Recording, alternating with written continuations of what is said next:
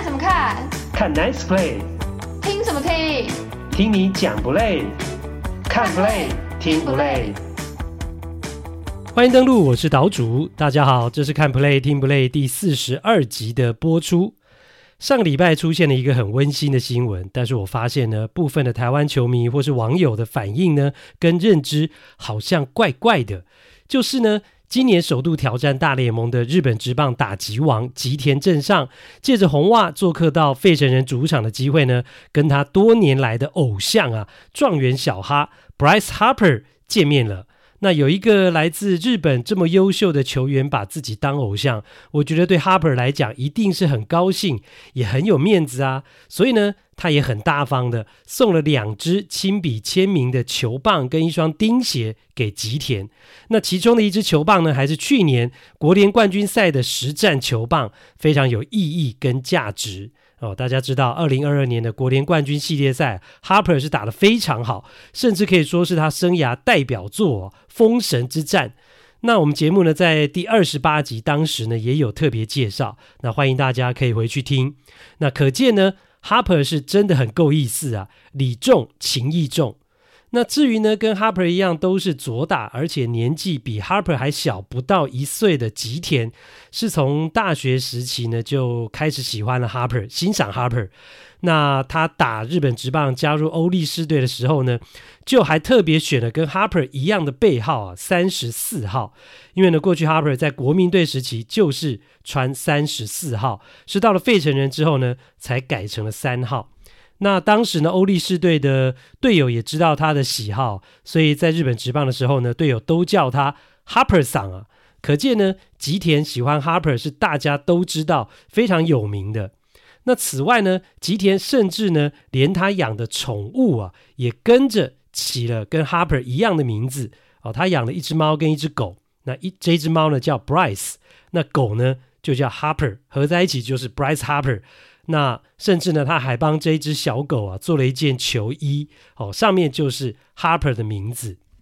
然后呢，问题来了，当我把这个新闻呢在棒球岛屿粉砖上面分享之后呢，很多人的反应是啊，啊那样呢，把狗的名字叫 Harper 啊，这样对吗？那也有人说呢，如果 Harper 知道了，难道不会生气吗？甚至呢，还有人戏谑的说，哎，狗狗来，乖乖帮我签名，等等。哦，那其实呢，我觉得会有这样想法的人，呃，是误会了啦。这也许是不同国家的文化差异所造成的这种认知的不同。因为呢，其实很多养狗或养猫的人，都是把这些小狗跟小猫当成家人，当成小孩一样的，是很爱他们的。那对于你爱的宠物，取你爱的人或是你喜欢的明星偶像的名字，其实呢，是再自然也不过的。绝对不是鄙视呢，或是不尊重的意思。其实呢，在美国啊，越受欢迎的明星啦，或者是名人，越会被大家当成宠物的名字。像是呢，呃，最近这几年哦，在美国，小甜甜布兰妮这个宠物的名字呢，就上过排行榜。那或者是呢，韩国的这个防弹少年团的这个他们的团员的名字呢，也成为很多人宠物的名字一样。还有呢，我还记得好多好多年前呢、台湾女篮的传奇人物啊，钱薇娟就曾经呢在受访的时候说过，她的狗呢，她养的狗名字叫做巴吉欧哦，巴吉欧呢就是过去呢意大利非常有名的这个足球的前锋，那他球技很好，很厉害，也长得非常性格帅气。不过呢，他最有名的呢，却是在世界杯足球赛的冠军战呢、对巴西的时候呢，呃，最后的 PK 大战呢，他踢飞了一颗十二码罚球。那后来还因此拍了呃约翰走路啊，Johnny Walker 的这个酒的广告哈、哦。那讲到这个呢，大概只有非常资深的球迷才知道。所以呢，呃，其实呢，把这个家里的宠物啊，狗啊，呃，取偶像跟这个名人的名字啊、哦，其实是呃很自然的事情。只是呢，在国内啊，过去我觉得大家讲到了狗啊。因为经常是比较负面的用词啊，或是拿来骂人的话啦，所以才会让大家有这样的误解哦。讲什么猪狗不如啦，狗眼看人低啦，狗仗人势啦，狗改不了吃屎啊等等。但其实哦，很多人养狗啊是当成心爱的宠物啦。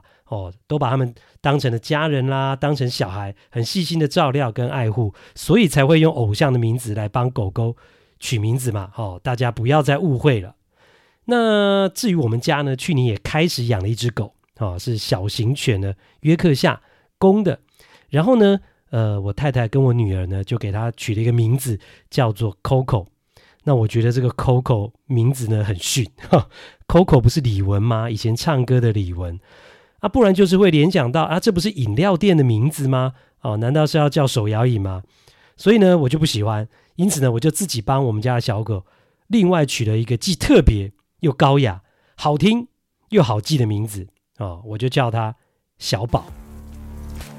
好了，这一集要讨论的比赛期间呢，是五月一号到七号，光芒之星 Arozarena 全打庆祝动作惹毛洋基，被连砸两次触身球四后，是潜规则还是没品呢？岛主解读：球季打了五分之一，海盗的战绩冲第一，光芒则是大联盟第一，到底有什么玄机？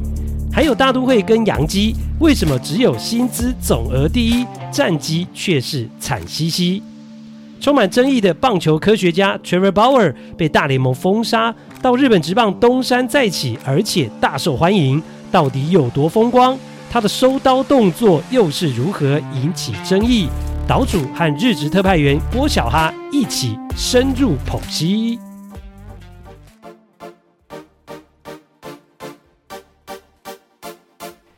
第一趴，人家庆祝全垒打，你就丢他触身球。到底是没品还是潜规则？在棒球比赛当中呢，每次触身球一出现啊，常常都会让两边的球队呢瞬间紧张起来。严重的话呢，甚至会出现火药味，导致板凳清空。因为呢，只要被那么硬、那么快的棒球打到啊，哇，那打者呢，通常就只会有一种感觉，那就是痛啊！就像早期的那首流行歌曲，辛晓琪唱的。啊，多么痛的领悟！你曾是我的全部，只是我回首来时路的每一步都走得好孤独。啊，多么痛的领悟！就是这种感觉啊！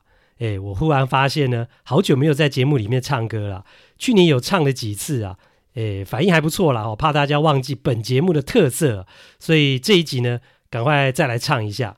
好啦，言归正传啦，在特殊的情境之下呢，其实用触身球去砸对方啊，到底是没品的表现，还是一种潜规则呢？其实两派的说法，很多球迷都一直争论不休。那上个礼拜，洋基跟光芒的比赛又发生了，而且有趣的是呢。外面的人看了都觉得，诶，这是刻意教训对方，太嚣张了。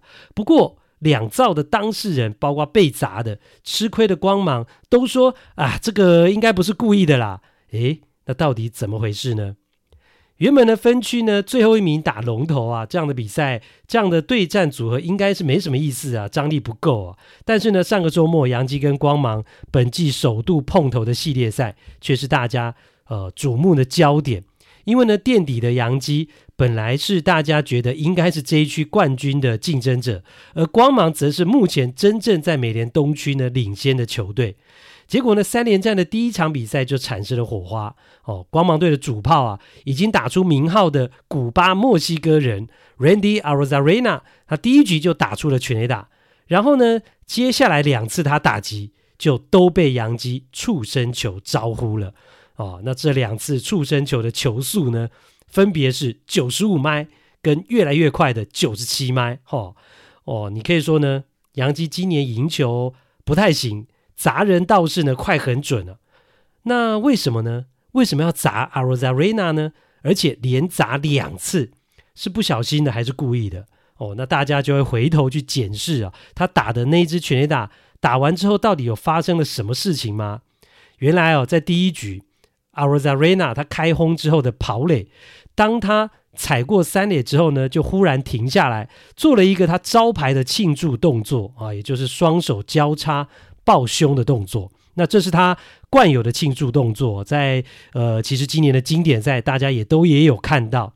那虽然呢，感觉他是对着旁边的光芒队的三垒指导教练做这个动作了，但很巧的是，其实他朝的方向也是朝着三垒的休息区，也就是洋基队这边的休息区，做了这个双手交叉抱胸的庆贺动作，然后他就被砸了，好哦，连砸两次。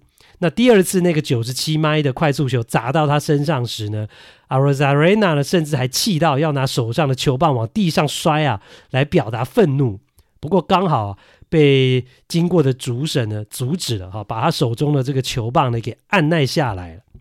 那这样的结果，看到了之后呢，老经验的球迷就会想：哎呀，这就是杨基对于 Arozarena 动作太嚣张的一种反应嘛，甚至呢说是一种教训。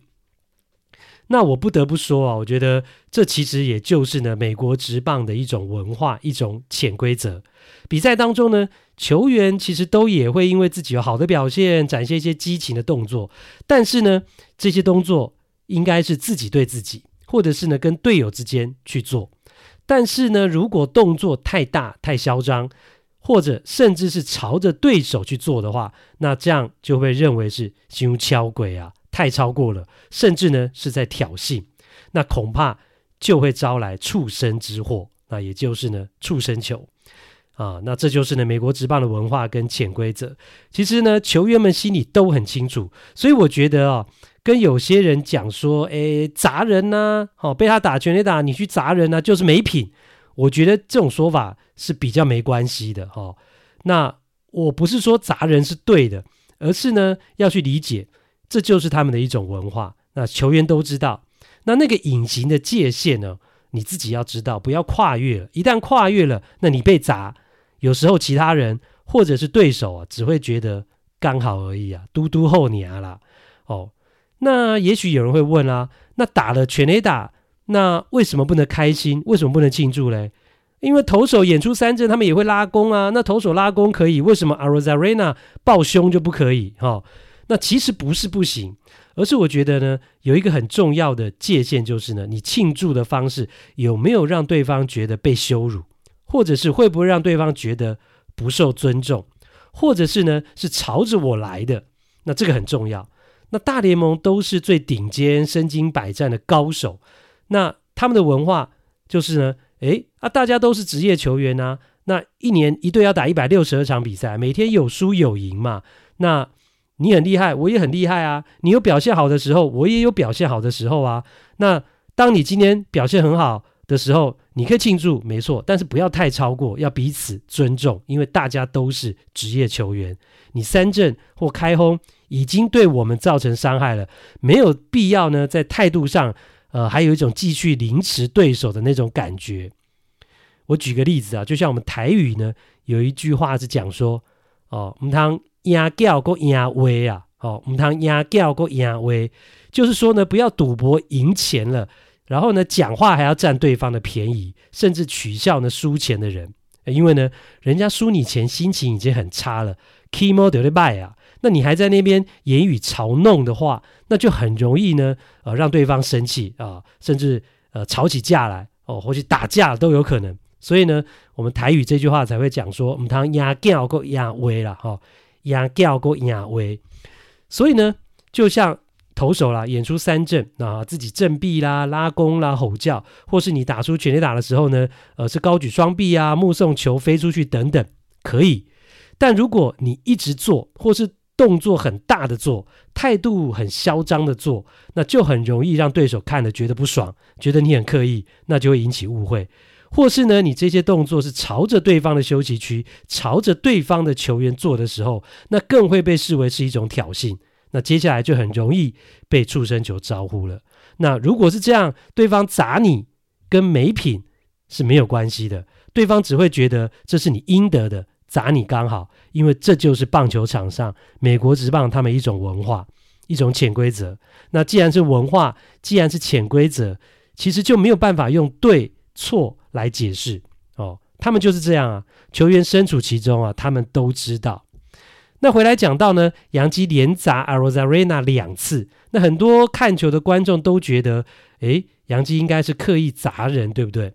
结果呢，好笑的是来了，赛后呢，媒体记者啊就一一的去问了双方的当事人、跟总教练，还有主审裁判都问了哦，这真的很好玩哦。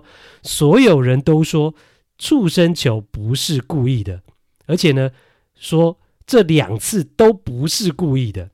哦，洋基总教练呢，呃，Aaron Boone 跟呢洋基的两个投手都说不不是故意的。我想不令人意外，但是呢，连光芒总教练 Kevin Cash 跟受害者。哦，或是遭殃者呢？Arozarena 也都说洋基不是故意的，哇，那这个就厉害喽。Arozarena 甚至说呢，他第一次被砸的那一颗九十五迈的球呢，应该是投手手滑啦、溜球啦，所以失控了，偏掉了，所以才砸到他。那至于第二次呢，他又被砸，他说呢，那个半局结束之后，他有感觉到洋基的投手呃 Albert Abreu 有一种道歉的眼神，所以呢。他也觉得第二次呢也不是故意的。那至于呢，主审也有一票记者去问他哦。主审说呢，诶，他觉得这两球都不是故意的。但是呢，记者就追问说，那既然如此，那你为什么当时要对双方做出警告呢？哦，警告说下次再有触身球出现的话，投手就要驱逐出场呢。而且呢，这个警告啊，在当时还造成了光芒的总教练呢，呃，Kevin Cash 呢不满。认为说，哎，又不是我们砸人，为什么我们也要被警告，还吵到呢？呃，最后被驱逐出场。那这个主审的解释是说呢，因为第二次触身球出现的时候，两边的休息区啊都有传出声音，等于是呢双方有点在休息区呢，呃，隔空互骂，那种火药味已经出现了，所以呢主审呢才对双方做出了这个警告的处置。大家听完之后，你们相信吗？杨基不是故意砸人的。砸到了 Arozarena 只是巧合，连续砸了两次都是 Arozarena 也是巧合，不是故意的，你相信吗？哦，如果你相信，我尊重，但我个人是觉得，虽然他们嘴巴是这样讲，但我不相信。哦，毕竟呢，这就是大联盟的潜规则，大家心里有数，但嘴巴上是都不会承认的，因为如果承认了，大联盟官方就有可能会去介入调查，哦，甚至呢做出惩处。那也许你会问啦，那杨基不承认可以理解，那光芒为什么不质疑、不谴责呢？我觉得，是光芒他们不说，是因为呢，他保留下次可能也要砸回去的机会，或者是他自己也有可能因为对手的嚣张，用触身球去招呼对手，所以他也不说破。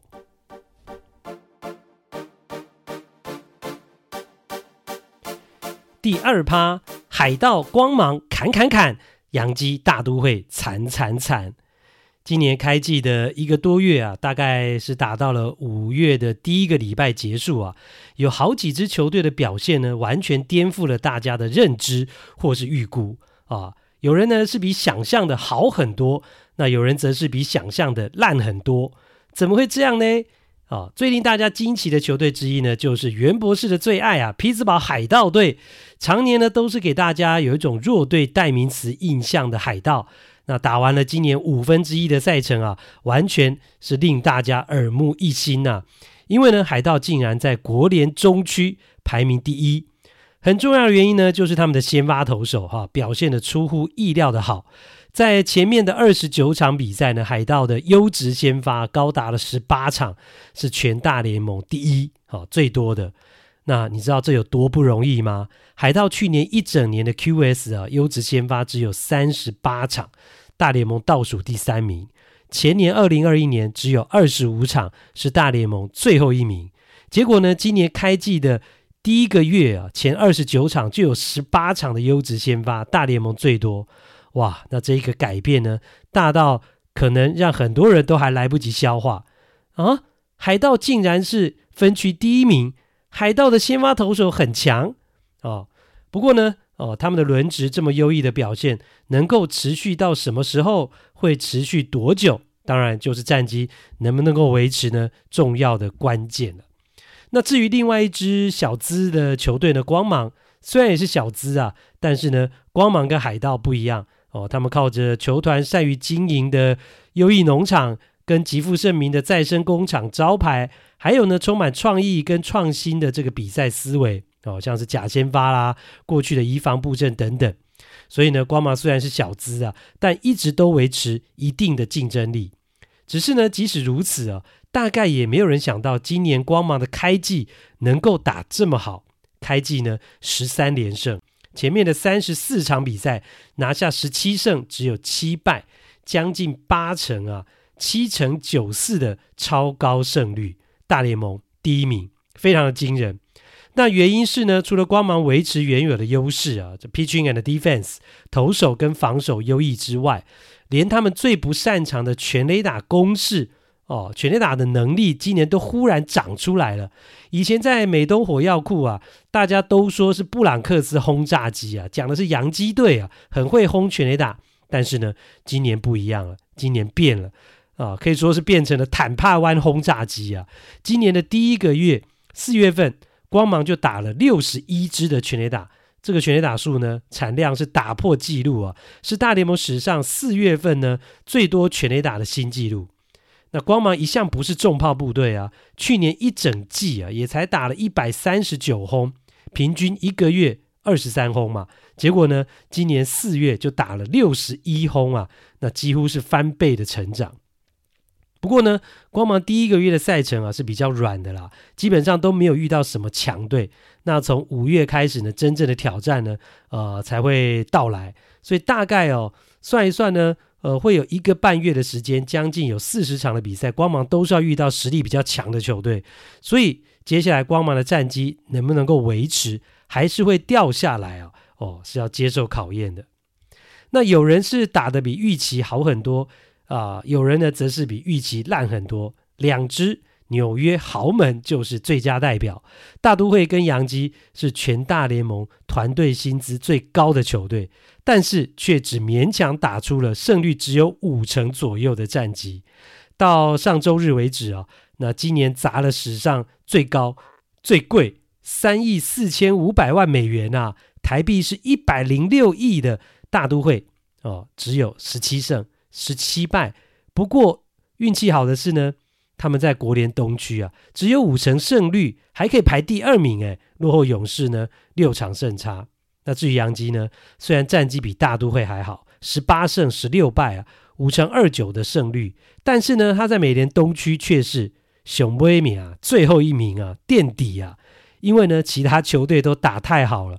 很多人看不起的红袜，最近是拿下了八连胜之后呢，排名一路冲上了第三。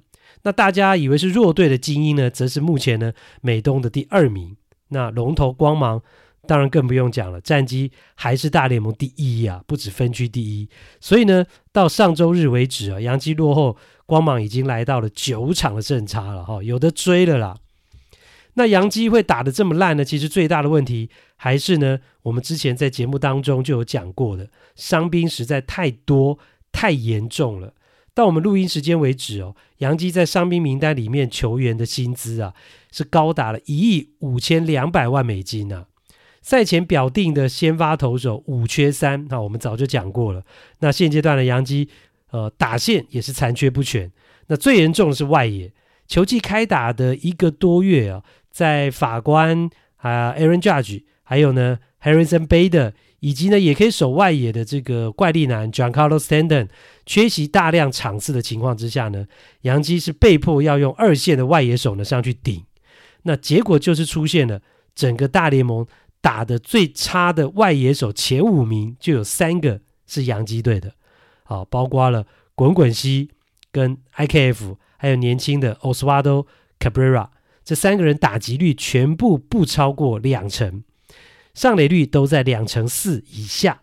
那进阶数据的 WRC Plus 都是在倒数前四名当中。好、所以呢，洋基呢不但完全不是过去那个令对手闻风丧胆的布朗克斯轰炸机，还变成了小蜜蜂。哈、被人家打好玩的。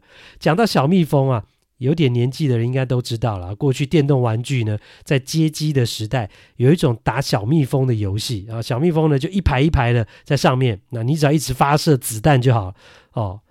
那呃，杨基呢就是这样，哦，就是因为打线的不完整，还有三宝的加持啊，杨基等整个得分火力变得非常的弱，像是呢最近的二十五场比赛。啊，杨基呢，四月十一号到五月七号之间，二十五场比赛当中，有高达十七场哦，将近七成的场次，正规九局的进攻得分不超过三分。哦，这十七场呢，得分不超过三分的比赛，杨基是五胜十二败。那另外八场得分超过三分的，也就四分或四分以上的比赛，杨基是七胜一败。所以呢，虽然先发投手伤了三个主力，但杨基不能够得分，才是真正战绩呢不振最重要的原因。那好消息是呢，对杨基而言，这个礼拜呢，法官是可以归队了，杨基的打线呢可以得到提升。只是呢，先发投手的部分呢，重金签来，哦、有人说是宜兰之光的 Carlos Rodon 啊，哈，因为他们觉得 Rodon 像是罗东啊，哦，他的伤势呢又出现新的状况，除了手肘之外，原本的这个伤到了手肘之外，他现在连背部呢背也有问题哦。而且呢，目前状况不明，哦，也找不出到底，呃，他不舒服的原因是什么，所以归期也未定了。那至于最接近要回来的这个 Louis Severino，他也是要到五月的下旬或是六月呢，呃，才能够归队哦。所以都感觉啊，有点远水救不了近火的味道。杨基现在战绩已经垫底了，如果再继续输啊，难保今年球季会救不回来，遭到提前出局的命运啊。哇，如果是这样啊，真的很难想象。那至于大都会啊，好消息是呢，两大老王牌之一的伟大人 Justin Verlander，他在上个星期呢，五月五号归队了。那以他复出的第一场先发来讲呢，是投得不错啦。对他的老东家，呃，老虎五局只失两分哦，但是呢。出师不利啊，因为大都会全场一分未得，遭到了完封。那 Verlander 也只能无奈呢承担败投。只是呢输一场比赛啊问题不大，问题比较大的是另外一张老王牌啊蓝眼人 Max Scherzer。上个礼拜呢经过了十天的禁赛回来之后呢，他投得非常的糟糕。那也是面对他的老东家底特律老虎，三点一局，薛泽就失掉了六分，吞下败投，是他今年投的最差的一场比赛。而且更重要的是呢，他投球的内容，他的平均球速下滑，快速球均速呢只剩下了九十二点七英里，滑球跟卡特的球速呢，呃，比今年之前的比赛少了整整一英里。那除此之外呢，靴子每个球种的转速也下降。那下降的幅度呢，最大的是它横向的变化球，包括滑球跟曲球，另外还有呢，cutter。那其中呢，曲球是少最多，平均少了一百七十九转。那 cutter 是少了一百五十转，滑球是少了一百二十一转，都是呢不小的这个幅度。所以呢，经过了外部物质的事件，或说是过度使用松香的事件之后呢，学者的球速下降，转速下降。那影响到的就是它的威力下降，压制力下降，所以呢才会呃出现大量失分的一个情况。那这两者之间是不是有关联？很多人觉得嗯是，毕竟呢数字摆在那一边。那当然也有人觉得说，呃他呃被禁赛十天，跳过了两场的先发再回来，也许是生疏了啦，一场比赛还说不准，也没错啊，也不急。还有很多时间可以验证。那接下来靴子的表现就会非常受到关注啊，包括球迷啦、媒体记者啦，都会张大眼睛来看他。那裁判也会注意他，除了检查他有没有在过度使用松香之外，啊，我相信应该是不会的啦。那再来就是呢，他的表现能不能够维持过去的水准？如果可以，大家就没话讲啦。但如果没有，那就可能会被质疑，是不是就是因为手不粘了，所以才投不好啊？而如果如果靴子因此受到了影响，没有办法投出他拿大联盟今年的最高年薪呢，四千三百三十三万美元的这种价值跟水准的话，哇，那对大都会而言，恐怕是最不利也最不想看到的事情。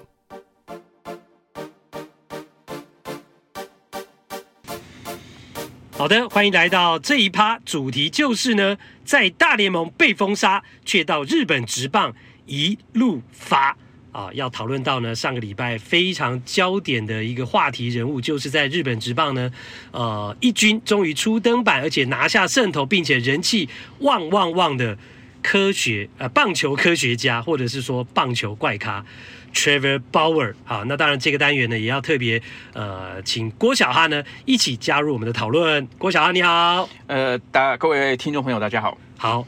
那 Trevor Bauer 真的是，我觉得在呃这几年的世界球坛呢，在棒球的球坛，真的是一个非常特别的争议人物。哦，在大联盟呢，呃，是基本上因为家暴案的关系啊，一度被禁赛整整两年的场次，然后到后来呢，呃，被道奇队释出，然后大联盟三十个球队哦，没有人要签他，然后他远渡重洋到的日本职棒重新开始，却。受到非常大的欢迎，而且感觉有机会投出一片天，这就是我们这个单元的主题人物 Trevor Bauer 啊，有没有觉得他到横滨掀起这样的一个热烈的风潮，出乎你的意料之外？不意外啊，不意外。其实真的过去从来没有赛扬奖投手，而且他还是在全盛时期，对，在整个身手没有退化的状况之下。当然，他过去一年多没有实战的经验，这一点还是会让人家觉得说，哎，不知道他现在身体状况到底怎样。但是至少，哦，他在离开大联盟前，他的身手还是各队王牌等级的，一号、二号投手等级的。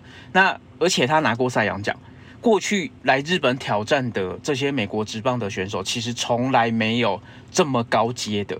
哦，大家来到日本的时候，其实大部分，就算你曾经拿过。奖项，那通常这一种也都是三十七岁、三十八岁，你其实就是代退了，overheal 了，就是对，就已经已经过了你的迟暮之年，在职棒生涯的迟暮之年，职棒生涯的黄昏时期，然后就是去日本赚个最后退休的零用钱这样。嗯，对，那但鲍尔完全不一样，对他就是全盛，几乎还在全盛时期。嗯，那来到日本，所以日本就日本的球迷啦，还有媒体的角度来讲，当然就大家。最想看的就是，那你这样全盛时期而来，我们可以来看一下，就是日本职棒的一军跟美国职棒的顶尖的选手赛扬奖投手，对实力到底差多少？对，跟大家报告，上个礼拜三呢，五月三号，他首度的在一军先发，那对上了广岛，哇，就投得非常好。那么久没有实战的情况之下，七局只掉一分，投了九个三振，然后呢，呃，整个横滨的人气爆棚。呃，横滨的主场，因为他的先发也创下了对此主场有史以来最多进场观众人数的一场比赛。呃，基本上这场比赛其实鲍尔，因为他如果大家有去看比赛的话，其实他这场比赛他用了非常大量的变化球，嗯，就是他的直球几乎基本上一一个打者里面搞不好都不到一球，嗯哼，哦，他用了非常大量的变化球，而且呢，其实他在前面三局四局呢，其实每一局都有被打安打。所以在日本，他的评价是，就是个球速更快、控球更好的山本有生。嗯，对。然后感觉上并不是打不到，嗯，只是在关键时刻他会拿出百分之百的实力来，甚至百分之一百二十的实力来，那个时候就真的打不到。嗯，所以他在等于说在日本，他们就讲说，就是跟汽车换排档一样啦，就是。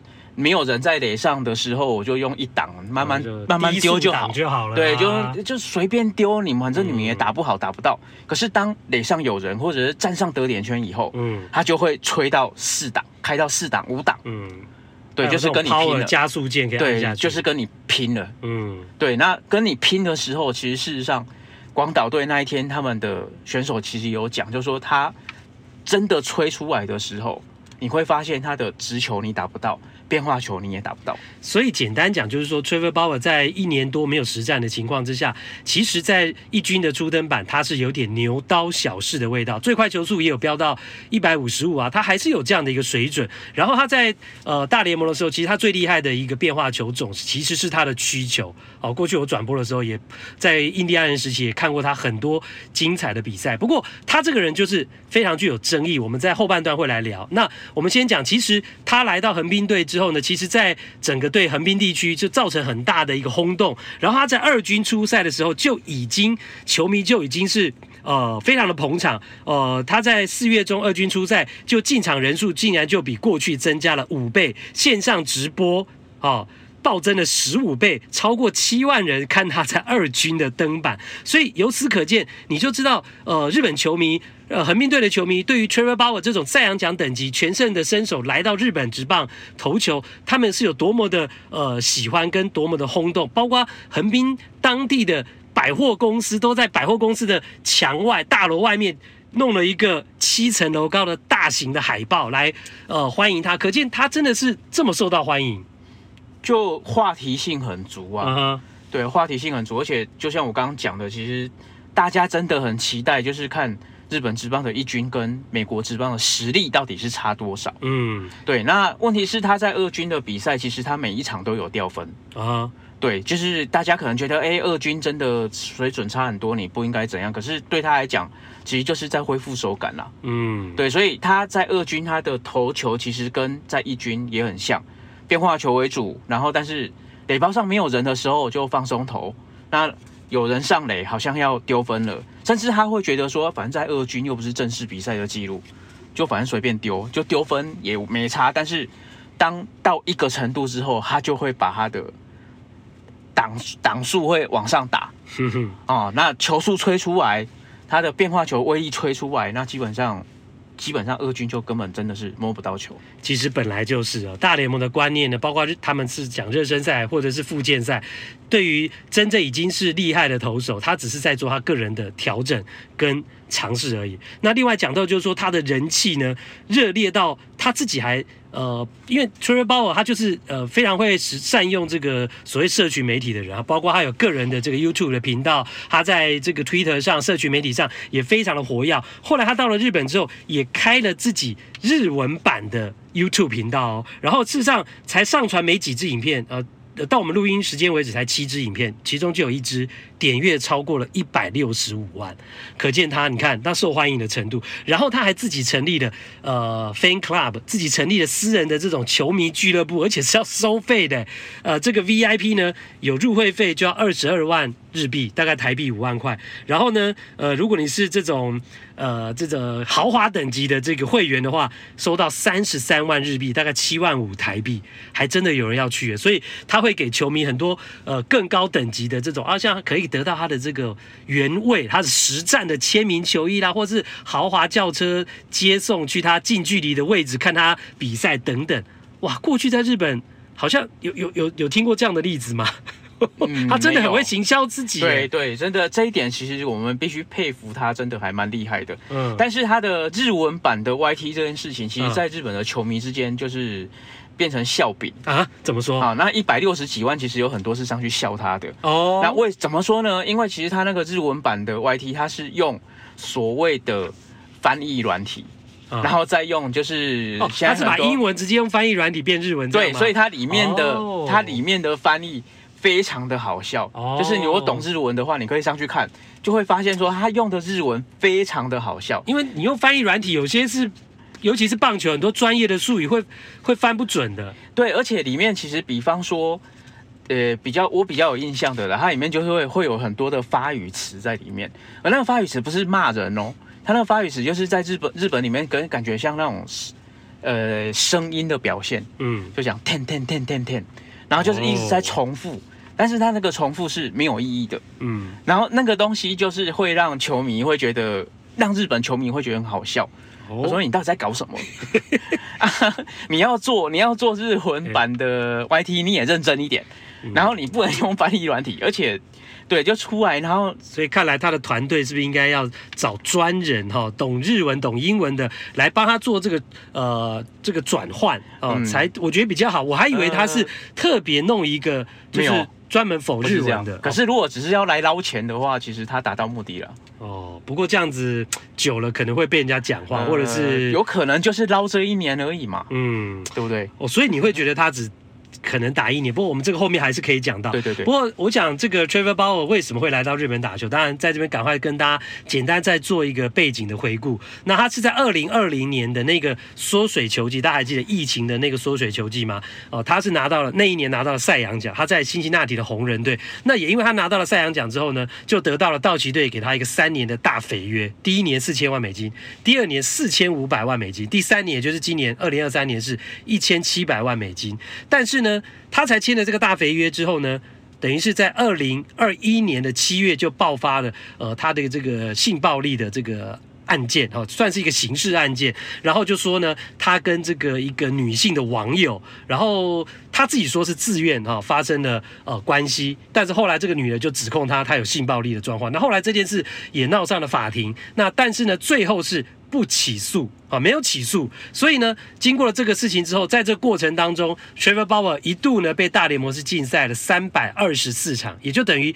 一百六十二乘以二，就是整整两年大联盟的球季。那后来呃虽然缩减为一百九十四场，但他就是还是等于是虽然没起诉哦，那大联盟我们也不晓得他是用什么高道德标准，还是用什么样的一个大联盟官方的自己的认定，就把他禁赛了。最终的判定场次是一百九十四场，然后他的这个禁赛之后呢，呢，道奇队就把他给释出了，就有点赔本哦。你看，今年二零二三年，他跟道奇队其实是还有合约了，他是没有被起诉的啊。但道奇队把他给释出，那道奇队等于认赔今年一千七百万美金的一个薪水，所以对道奇来讲损失也是非常大。所以今年呃，Trevor Bauer 不但可以拿到呃整个横滨呢，呃总额是四百万美金的一个薪水，他本来然后他还有道奇队本来就应该付给他一千七百万美金的一个。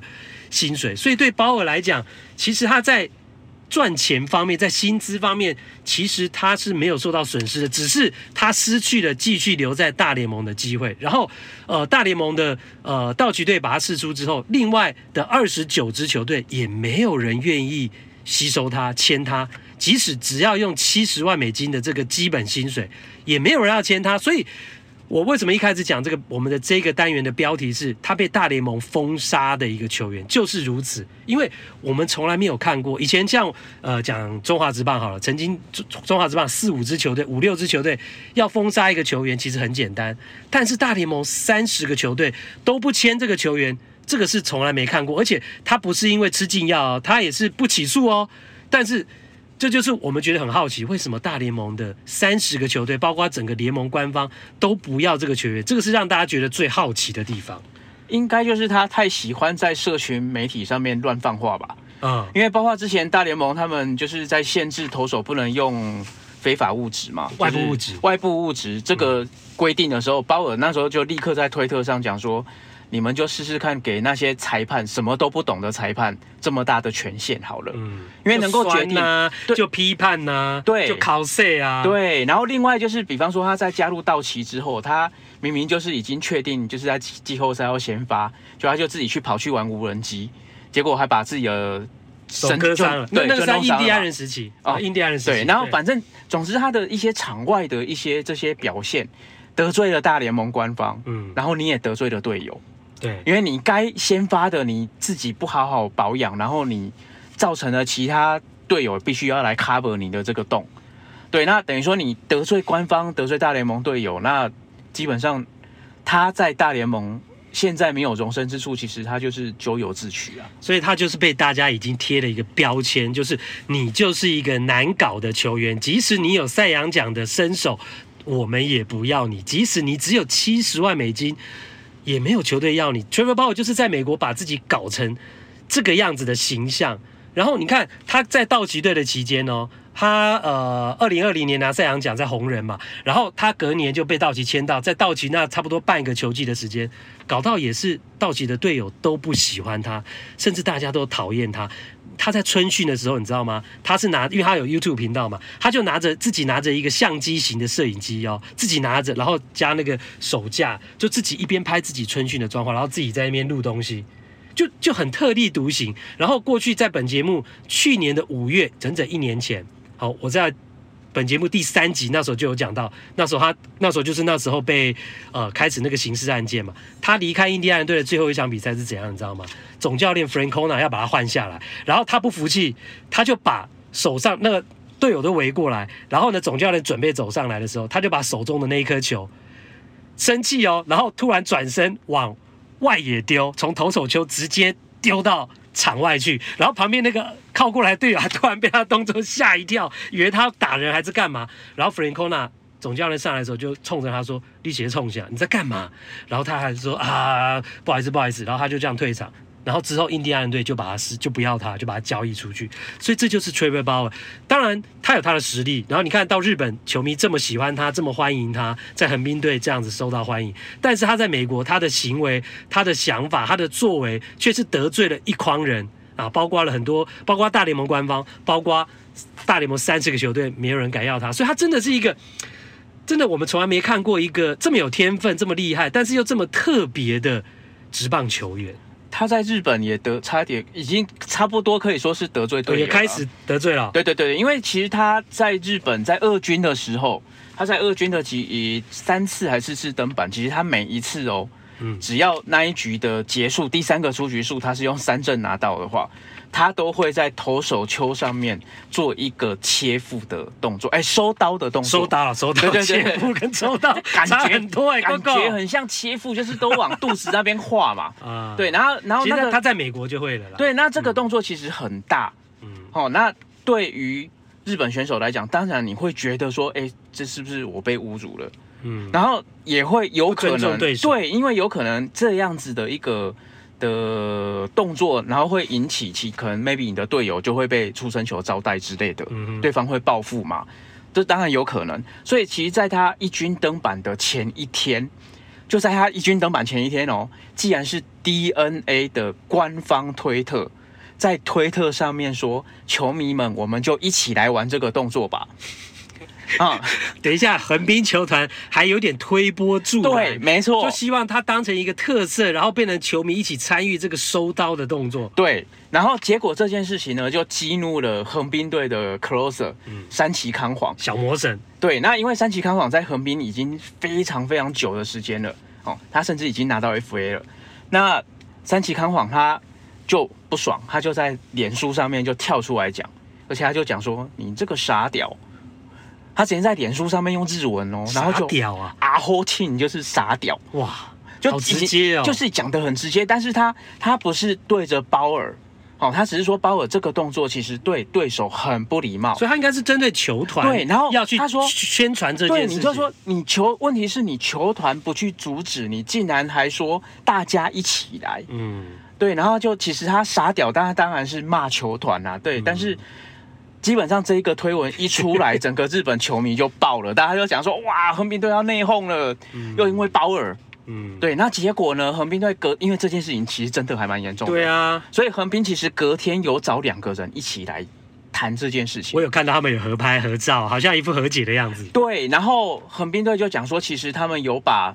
为什么会这样宣传的用意跟山崎康晃解释，然后结果山崎康晃也说，嗯，好啦，反正球队知道进退，这样就好了。嗯，哦，他他他也觉得说他骂傻屌这个字眼有点太过，嗯、那变成山崎康晃道歉。嗯、然后包尔这方面呢，包尔讲的是说没关系，就是这件事情大家讲开就好了。嗯哼，不过有趣的是那一天第一场登板对广岛队的比赛，他所有三振，他丢了那么多三振，九个。那么九次三振都没有做那个动作，对，其实有点，呃，在有点在风头上的时候就低调一点那种感觉。对，那接下来当然大家就会观察说啊，你第二场、第三场你到底会不会、嗯、啊？啊，这是第一个，大家可以等着看。对，这是一个冲突。第二个冲突是他在一军登板前一天接受采访的时候，他就讲说，哦，我跟因为他那时候是跟他二军前一次登板，其实是中间只休息。四天，嗯，然后他那时候，大家记者去采访他嘛，因为隔天要先发，他就说，其实我跟横滨队讲说，我中间休息三天就好了，嗯，因为我在大联盟里，我也是都休息三天就上场丢了，现在多休息一天了，然后他就说希望未来哦，他是说希望未来也能够维持中间休息三天或中间休息四天的频率出赛。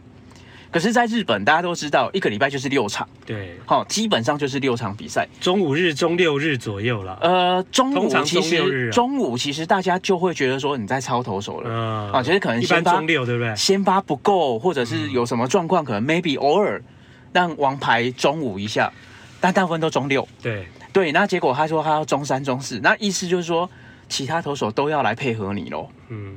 那当然，你拿得出成绩来，你没你这样子从季中才开始丢，但是你以现在的身手来讲，应该以第一场的状况来讲啦，应该十胜没有什么太大问题。嗯哼。问题是你的实力有，但是问题是为了你其他的队友还是必须为你牺牲。就说你的 rotation 里面，其他的先发投手要这样去配合你，他们能不能接受？他们心里会不会有疙瘩嘛？那这个就是可能要而且万一影响到他的表现呢？因为这些投手他因为你，他本来可能固定中间休息六天，现在可能因为你要休息七天、休息八天、休息九天。有时候就是这样，你当然没有错。你现在风头上，或者说你真的有这个实力，而且真的能带来票房哦。以第一场的状况来看，我相信横滨队可能会依着他，因为白花花的钞票嘛。因为你票房，他只要先发，如果票房好的话，主场都让他投，频率高一点，那当然是有可能的事情。那这个也是未来值得要观察的事情。不过你刚刚讲那个插刀，我倒是想到，你知道他在美国就会插刀了，所以他才有人验嘛，因为对手会不爽嘛。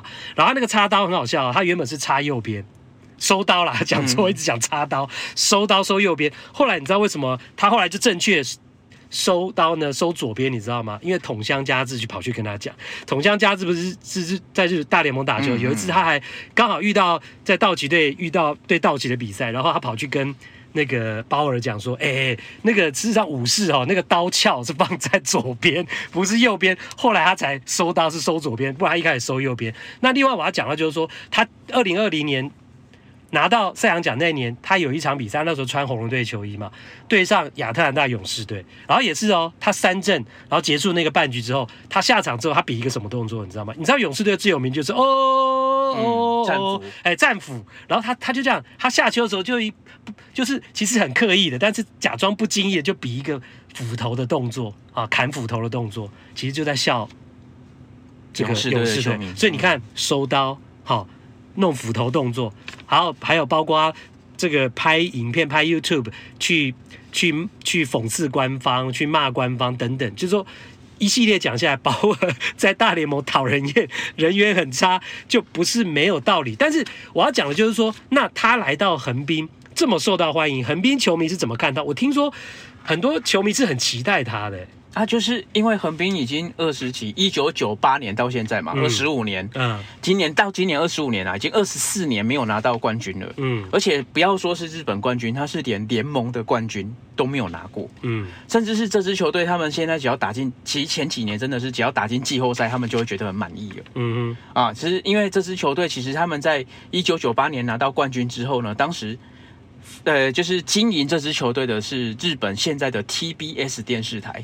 啊，那这个叫东京放送了。那东京放送其实那时候因为球队赔得很惨，即使拿冠军，他们都没有赚钱，所以他就是慢慢慢慢觉得说，哎，这支球队有点像包袱一样，然后他没有很用心投入，所以其实包括选秀会乱选，然后好的球员像佐佐木主浩就卖那个自由球员之后就去大联盟嘛，然后那时候他们的主战捕手叫古凡元信，他也用低价，因为跟球队吵架。他就用低价把他丢到中日队，然后中日队后来就拿了好几个冠军。对，所以这支球队其实，在经营上一直有问题。那 DNA 其实，在他在十年前收购了这支球队之后，他就一直在重建。所以你看，他花了 DNA 花了这么长的时间，终于打造到一个好像有有可能会夺冠。其实，在过去两年，日本职棒赛前的评，就是所有球评他们。去讲说新赛季的预测的时候，横滨都被列为央联非常可能夺冠的球队。那今年看起来真的非常有希望，因为你又多了鲍尔。嗯，对，所以对横滨球迷来讲，他们现在要的就是冠军。我不管你这个球这个球员到底怎样多有争议怎样，我就要冠军。而且他今年没有冠军的话，DNA 很可能明年也没有机会了，因为他们的王牌今永升太。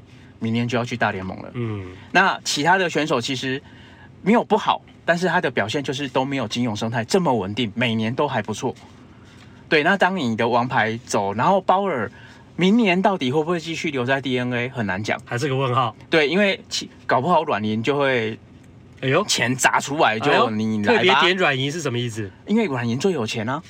啊啊！软银最有钱就不一不一定会要鲍尔啊，还是说他就是最有钱，所以他可以拿出最高的薪水把鲍尔带走啊。哦、就是他如果今年软银如果流口水的话，对，因为软银如果他这支球队很好笑，就是你拿不到冠军，他就会砸很多钱。哦，对，那如果今年跟杨基有点像，啊，对啊，就是邪恶帝国啊！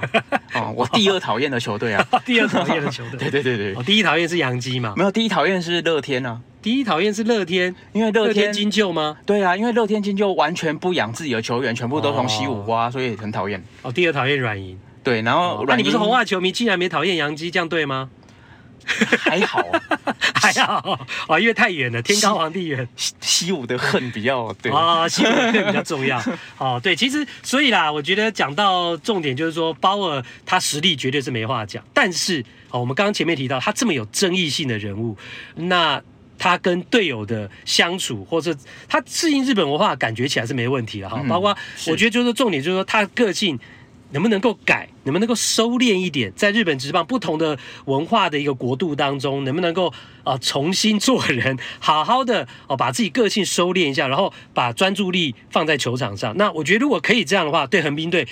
一定会是个很大的帮助。就像呃，我看到一个报道，美国的报道啊，讲他们问到了日本横滨队一个七十五岁的老先生，他说我已经好久没看到横滨队夺冠了，里萨狗尼呀。然后鲍尔来了，他好高兴，他说：“哎呦，那个不起诉啊，对不对？什么性暴力案？还有，我觉得也可能是假新闻啊。你看球迷都是用这么包容的心态在看 Trevor 包尔所以日本球迷基本上对于他的这个呃刑事的案件，他们其实是是。不是很在乎的，他们在乎的就是鲍尔能够带来多好的一个实力的贡献，能够帮助横滨队夺冠。那到底今年鲍尔的到来啊，还接下来会带来呃什么样的一个内容跟比赛？还有最后能不能够帮助横滨队真的呃在今年球季有拿出一个呃达到一个好的结果，也会是我们今年呢绝对是日本职棒非常大的一个话题。那今天呢，非常感谢小哈呢，跟我们一起来谈到 Trevor Bauer 在横滨队的种种，也谢谢大家的收听，感谢小哈。哎，谢谢各位观众。节目的最后呢，要请大家帮忙啦！如果你喜欢本节目，希望我们能够长久的制作下去，欢迎有钱出钱，有力出力，可以抖内赞助，或者是呢，到我们节目在 YT 的平台啊去按订阅。因为只要订阅的人数呢达到一定的量，呃，我们就可以开启盈利模式，呃，让我们辛苦的团队人员可以得到一点回报，那节目也可以有资源呢长期的制作下去，啊、拜托大家帮忙了，也欢迎你呼朋引伴呢、找更多人呢一起来共襄盛举。那另外也要跟大家报告一件事情呢，就是呢我们团队的这个负责呃剪接上传的。雪伦小姐，呃，她现在要开始呢，去有一个正职的工作要上班了，所以也会影响到我们节目上架的时间。呃，经常呢，我们过去都会在礼拜一嘛，那但是呢，这个上架的时间呢，原本礼拜一有时候下午就可以上架，不过未来呢，呃，可能就要等到呢礼拜一的晚上的时间呢，呃，可能七八点之后呢，呃，才会。把这个节目最新的一集给上架啊，所以如果大家有人是想要等最新的一集出来的话呢，白天的时间呢就不要等了哈，是等不到的。呃，大概会到晚间的时间呢，我们每个礼拜一啊最新的看 play 听 play 呢才会呃正式的来上架，在这边呢跟大家做一个简短的报告啊。那这一集呢，呃，节目就进行到这边啦。那也欢迎大家留言表达你的看法，还有按订阅以及五星评价。感谢你的收听，我们下次再会。